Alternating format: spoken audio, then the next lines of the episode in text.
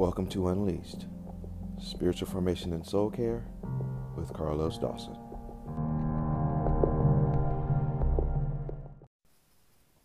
Hey, friends. Welcome to Unleashed Spiritual Formation and Soul Care, and it's Resurrection Sunday. Hope everyone's doing well and celebrating in your own way. And I pray that you're getting new wisdom and revelation from re examining what it means for Jesus to be resurrected from the dead. And so we just thank God for his mighty work and his mighty power displayed, and that we're still celebrating and honoring um, and remembering that thousands of years later. And so today I just want to take a look at um, a couple scriptures um, from this event and uh, from two different perspectives. And um, hopefully this will be something new and different uh, for everyone to just kind of uh, take a look at how would we react um, in this time um, again, it's so easy for us because we can just read it and we know what's going to happen, especially we've been in church for a long time. But um, I really hope that we can just make this more real, and um, and may you um, be invited into the story um, for yourself, and and something new, uh, or may something new be birthed. So I'm going to start out in John 20, uh, verses 1 through 18, and it says, "Early on the first day of the week, while it was still dark." Mary Magdalene came to the tomb and saw that the stone had been removed from the tomb.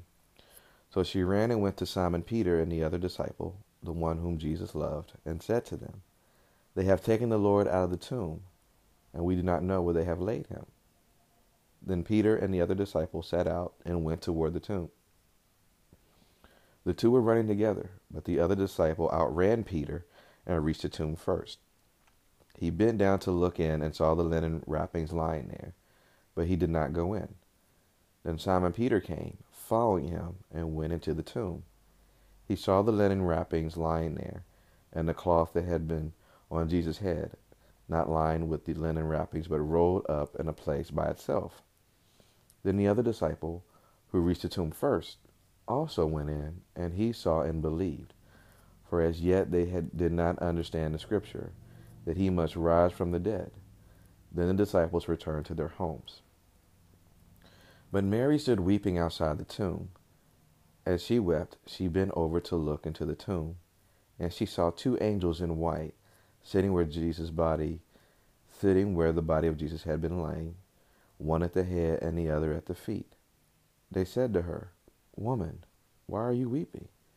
She said to them, They have taken away my Lord, and I do not know where they have laid him. When she had said this, she turned around and saw Jesus standing there, but she did not know that it was Jesus. Jesus said to her, Woman, why are you weeping? Whom are you looking for? Supposing him to be the gardener, she said to him, Sir, if you have carried him away, tell me where you have laid him, and I will take him away. Jesus said to her, Mary. She turned and said to him in Hebrew, Rabboni, which means teacher. Jesus said to her, Do not hold on to me, because I have not yet ascended to my Father. But go to my brothers and say to them, I am ascending to my Father and to your Father, to my God and your God. Mary Magdalene went and announced to the disciples, I have seen the Lord. And she told them that he had said these things to her. And now I want to take a look at Luke 24, verses 13 through 35. Now, on the same day, the first day of the week, two of the disciples were going to a village called Emmaus, about seven miles from Jerusalem, and talking with each other about all the things that had happened. While they were talking and discussing, Jesus himself came near and went with them, but their eyes were kept from recognizing him. And he said to them, What are you discussing? With each other while you walk along. They stood still, looking sad. Then one of them, whose name was Cleophas, answered him, Are you the only stranger in Jerusalem who does not know the things that have taken place there in these days? He asked them, What things? They replied, The things about Jesus of Nazareth, who was a prophet mighty in deed and word before God and all the people and how our chief priests and leaders handled, handed him over to be condemned to death and crucified him. But we had hoped that he was the one to redeem Israel. Yes, and besides all of this, it is now the third day since this, these things took place. Moreover, some women of our group astounded us. They were at the tomb early this morning, and when they did not find his body there, they came back and told us they had indeed seen a vision of the angels who said that he was alive. Some of those who were with us went to the tomb and found it just as the women had said, but they did not see him.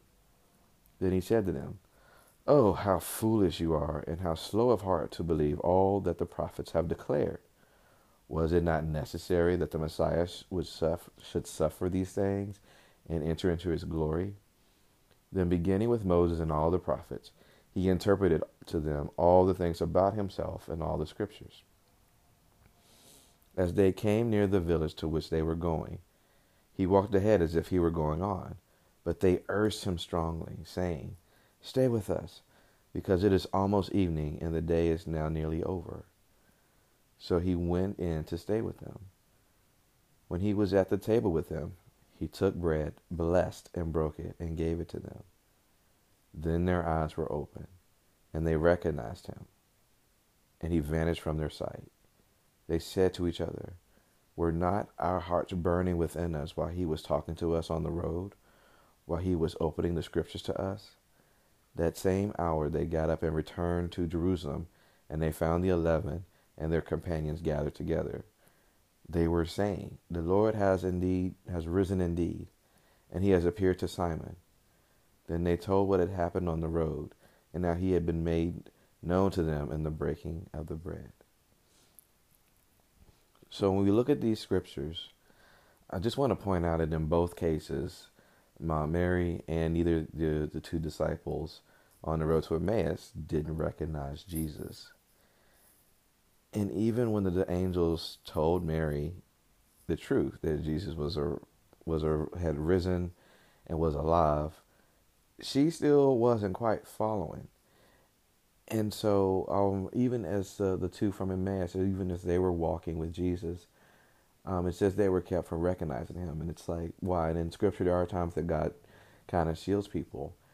Uh, but I want to point out that if we enter into the story, how can we have handled everything that they've lived over the past few years? Um, or even just in one week to go from Palm Sunday, where there's this huge parade and everybody's celebrating, uh, to having dinner with Jesus, and then there's all these different events, and then there's the crucifixion, which is more than enough trauma to just witness that and the fear and the the shock. And it's like he's dead. It's like you've seen someone do all these amazing miracles signs and wonders, and he's not just dead, he was murdered and destroyed right in front of them. And so then it's not even still process what you've seen. And then they go to find the body and it's gone. And then they see angels on top of that. And they said, um, Jesus is not here. He's been raised from the dead. And so, just in three days, that's a lot to handle. And so, I'm just thinking about how, whenever we've had a lot of trauma, whenever we've had a lot of good, whenever life throws curveballs at us, how do we handle and process it, or even do we even take time? Sometimes we can just keep going and going and going, and whether you know it or not, trauma does stay in the body. It does it if you don't process it well. I actually um, even saw um, it was a TV show I was watching about a week ago, and this guy was teaching this kid how to drive, and he says you can't drive angry, and so he stopped the car, uh, made the kid stop the car, get out, and he says you're going to run until uh, you're not angry anymore, and basically he made him release the emotion and for any of us, there's going to be different ways of how we do that. But when I look at the story and I look at Mary, just from her side of things, this was the lover of her soul and possibly someone who did something so freeing and miraculous for her and still loved her. And he was gone. And then you're telling me he's risen from the dead, but I still don't see him. And then there's this man who just appears, and she's still not quite following. And then it's like he has to say her name, and then boom, she's finally back online, as we like to say, or she's clear minded again, and now she's happy. And but just to think that if you've seen like somebody you really love and care for, they've endured like a horrendous tragedy or death, and they come back to life, that's a lot to handle in a few days. And then I look at the two on the walk to Emmaus. And they say, you know, this this mighty prophet, he was going to redeem Israel. And when you look at Israel's history again, it's this, it's oppression and they finally get free, oppression and they finally get free, and oppression and they finally get free. And then you have all their madness in their own church structure. And so if you're not one of the, you know, the big priests, if you're not a Pharisee, Sadducees, if you're not a scribe, if you're not somebody with status, it's like, then how do you get treated? And so it was like, here comes God, Emmanuel in flesh. He's finally going to make things right. No more oppression. Things are going to be fair. There's going to be justice. And he's gone. Dead, killed. And so now what? And so they have their moment when they finally come to their senses when Jesus breaks the bread. And then they remember, they see their Lord and Savior right in front of them.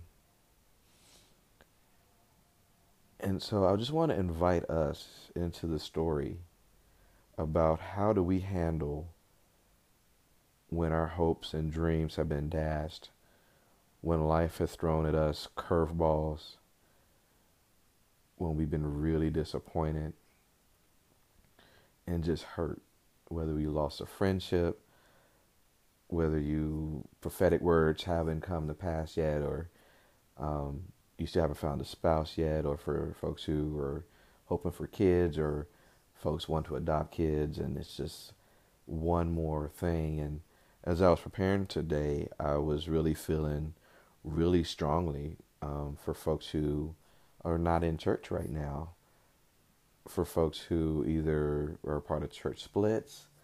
Uh, there was the pastor fell. Um, just a lot of hurt and rejection or being misunderstood.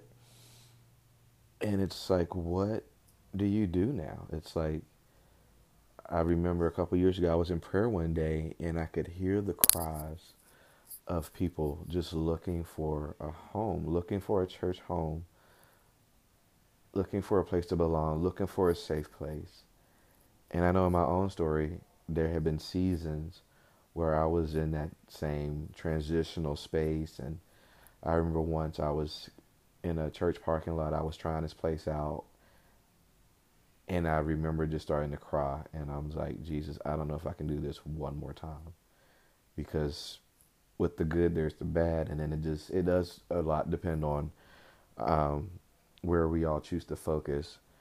Um, but at the same time, it's still traumatic when things don't work out the way we have planned, or if we feel like we weren't heard or we weren't understood, uh, or there was no justice. And so then there is a time of grief and forgiveness and acceptance. But I just want to say that um, help is here, help is on the way, and, and there's no rush. Um, a lot of times I, I see a lot of things on social media where folks are almost trying to explain away your pain, and that's not fair. Um, yeah, it, it, it will take people to definitely help you heal, and definitely will take Jesus to help you heal. Um, but just, I would just, my prayer for you today is that God will lead you to the right place in the right time. And He does say where two or three are gathered in the name, there He is in the midst. And so, um, be even willing to think outside the box, whether it's the house church, um, or even if you still have a couple good, strong Christian friends who can just walk with you and support you and pray for you and just let you get the pain out and let you process the pain. Or as I had mentioned in the story, sometimes you just got to run off the anger. And so, whatever works, I definitely pray that you are able to do that and find that space and and see where God leads you from there. But I just really wanted to reach out um, to those today um, because there's been a lot of spiritual abuse, and a lot of times folks don't realize what you've lost in the midst of it because it is a death in a sense. And if it's not on good terms, it's really hard to find closure. And so I pray, even if you do feel like you need to do that, I pray for the courage for you to go and, and make peace because we are to still do reconciliation as well. And so, in addition, I do want to say, and again, an additional part of my prayer in the midst of this is um, I got a word once from somebody I would have never expected. Actually, I don't even know if the dude was saved, but it, was definitely a word of wisdom, which shows that God can use anybody. And basically, he said, You've given so much to so many people. It's like you're giving out full course meals, and sometimes all you ever get in return is kibbles and bits. And so, um, yeah, he definitely read my mail, and then he said, Don't get bitter.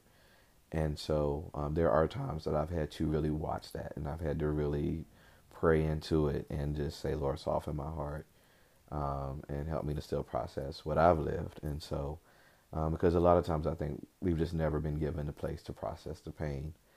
And so I hope and pray that um, you'll be able to do so. And also, I pray that you can still have eyes to see and ears to hear, and may your heart still be open to hear when Jesus calls you by name. Or you can remember whether it was communion or a certain song um, or a certain book or a certain reading and just take the time to remember the good. And sometimes um, there's a lot more good than bad. And um, I had a season where, um, like I had mentioned earlier this week, there was just so much gratitude. There was like new eyes to see certain seasons I had been in and certain situations I had been in, and then I, I got a different view um, that was much more positive. and so I was able to to use those points of gratitude, and they became anchors instead of um, being so negative. And so, um, if you've never tried it or heard about it, there is what we call um, there is an Emmanuel journaling process, um, and so you can just Google it and and find it. Um, and it's really a good tool to help if you still are working through pain and trauma.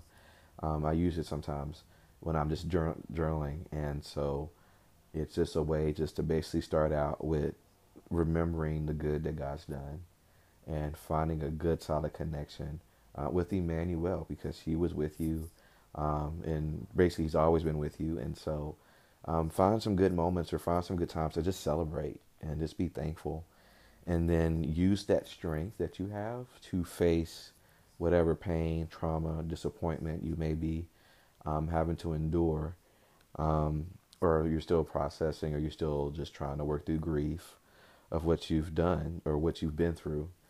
Um, and then from there, I hope and pray that you will begin to heal um, and come back to life. And that is, again, more of my prayer for you today. That as Jesus was raised from the dead, may you also be raised from the dead as well in the midst of today. And um, I just invite you to take some time and just thank God for the good that's happened. And in the midst of our current crisis and pandemic, just take some time to remember the good. And as um, Scripture says, the joy of the Lord is our strength. And so um, sometimes for that joy, you just got to remember the good. And Scripture also says that He inhabits the praise of his people. And so, yeah, just begin to praise and worship and let him meet you. And may that give you strength for today and hope for tomorrow. And um, I really just want to take some time just to continue in that spirit of, of just praying for you guys today, um, whoever's listening, and um, in the midst of the hurt and the pain and the grief. Um, because in some cases, this might be one of the most memorable um, resurrection Sundays you've ever had, and it's been a good time with your family um, and then for some, it's actually more painful than previous ones because you do miss your church family, you do miss um, seeing your your relatives, and um, in some cases, before this whole pandemic um, hit, you didn't have a family, you didn't have a church family, um, you were still trying to figure things out and still hurting, and I want to like pray for all of you today as we as we wrap up. And so. Lord, in Jesus' name, Lord, we thank you uh, for your finished work on the cross that takes away all disease, sins, maladies, and all emotional hurts and pain. And Lord, I thank you that you um, sympathize and empathize with us because you experienced it all and yet did not sin. So therefore, you are the perfect sacrifice. And so, Lord, right now, I just want to pray for anyone who's lost hope, anyone who's lost their job, lost relationships, who just feel isolated. And Lord, I just thank you that you know what that feels like, that you understand folks where they're at right now, and may they just be willing to just exhale and just receive your presence, receive your embrace, receive your comfort right now in Jesus' name. And Lord, may we also remember that you are the God in flesh who turned water into wine, who raised people from the dead, who healed the sick, who saved souls, who commanded the seas and the wind, and that you are the Son of God, the Son of David, the Lamb of God who takes away the sin of the world, and you are the risen one. And Lord, you say if we die with you, we will be raised with you. And Lord, um, as the song says, um, you bring us back to life. Lord, for anyone right now who feels at the end of themselves, at the end of their rope, who's lost all hope, who feels like this whole situation is very triggering because of past pain and past disappointment and past isolation. Or even my friends who are dealing with PTSD of any sort. Um, I remember you guys as well because what we're seeing even in the scriptures today, what we saw in the scriptures is like it, it could have been, um, it could have led to PTSD outside of the work and the presence of Jesus risen in flesh. And so that same Jesus, that same God is alive and well in you, and the Holy Spirit is with you. And so, Lord, right now I just pray for folks who are dealing with that. Whom you set free is free indeed. And Lord, I pray for your finished work just to begin to move in their lives right now in Jesus' name. Lord, I pray right now, Lord, for those who may be at the end of their faith, Lord. It's as the two on the road to Emmaus said, did not our hearts burn? And so I pray right now that if there's even a little bit of flame left, Lord, that you would just begin to blow on that flame and and then begin to increase the fire, Lord, in their hearts, Lord. And may that fire increase and may it beat for you.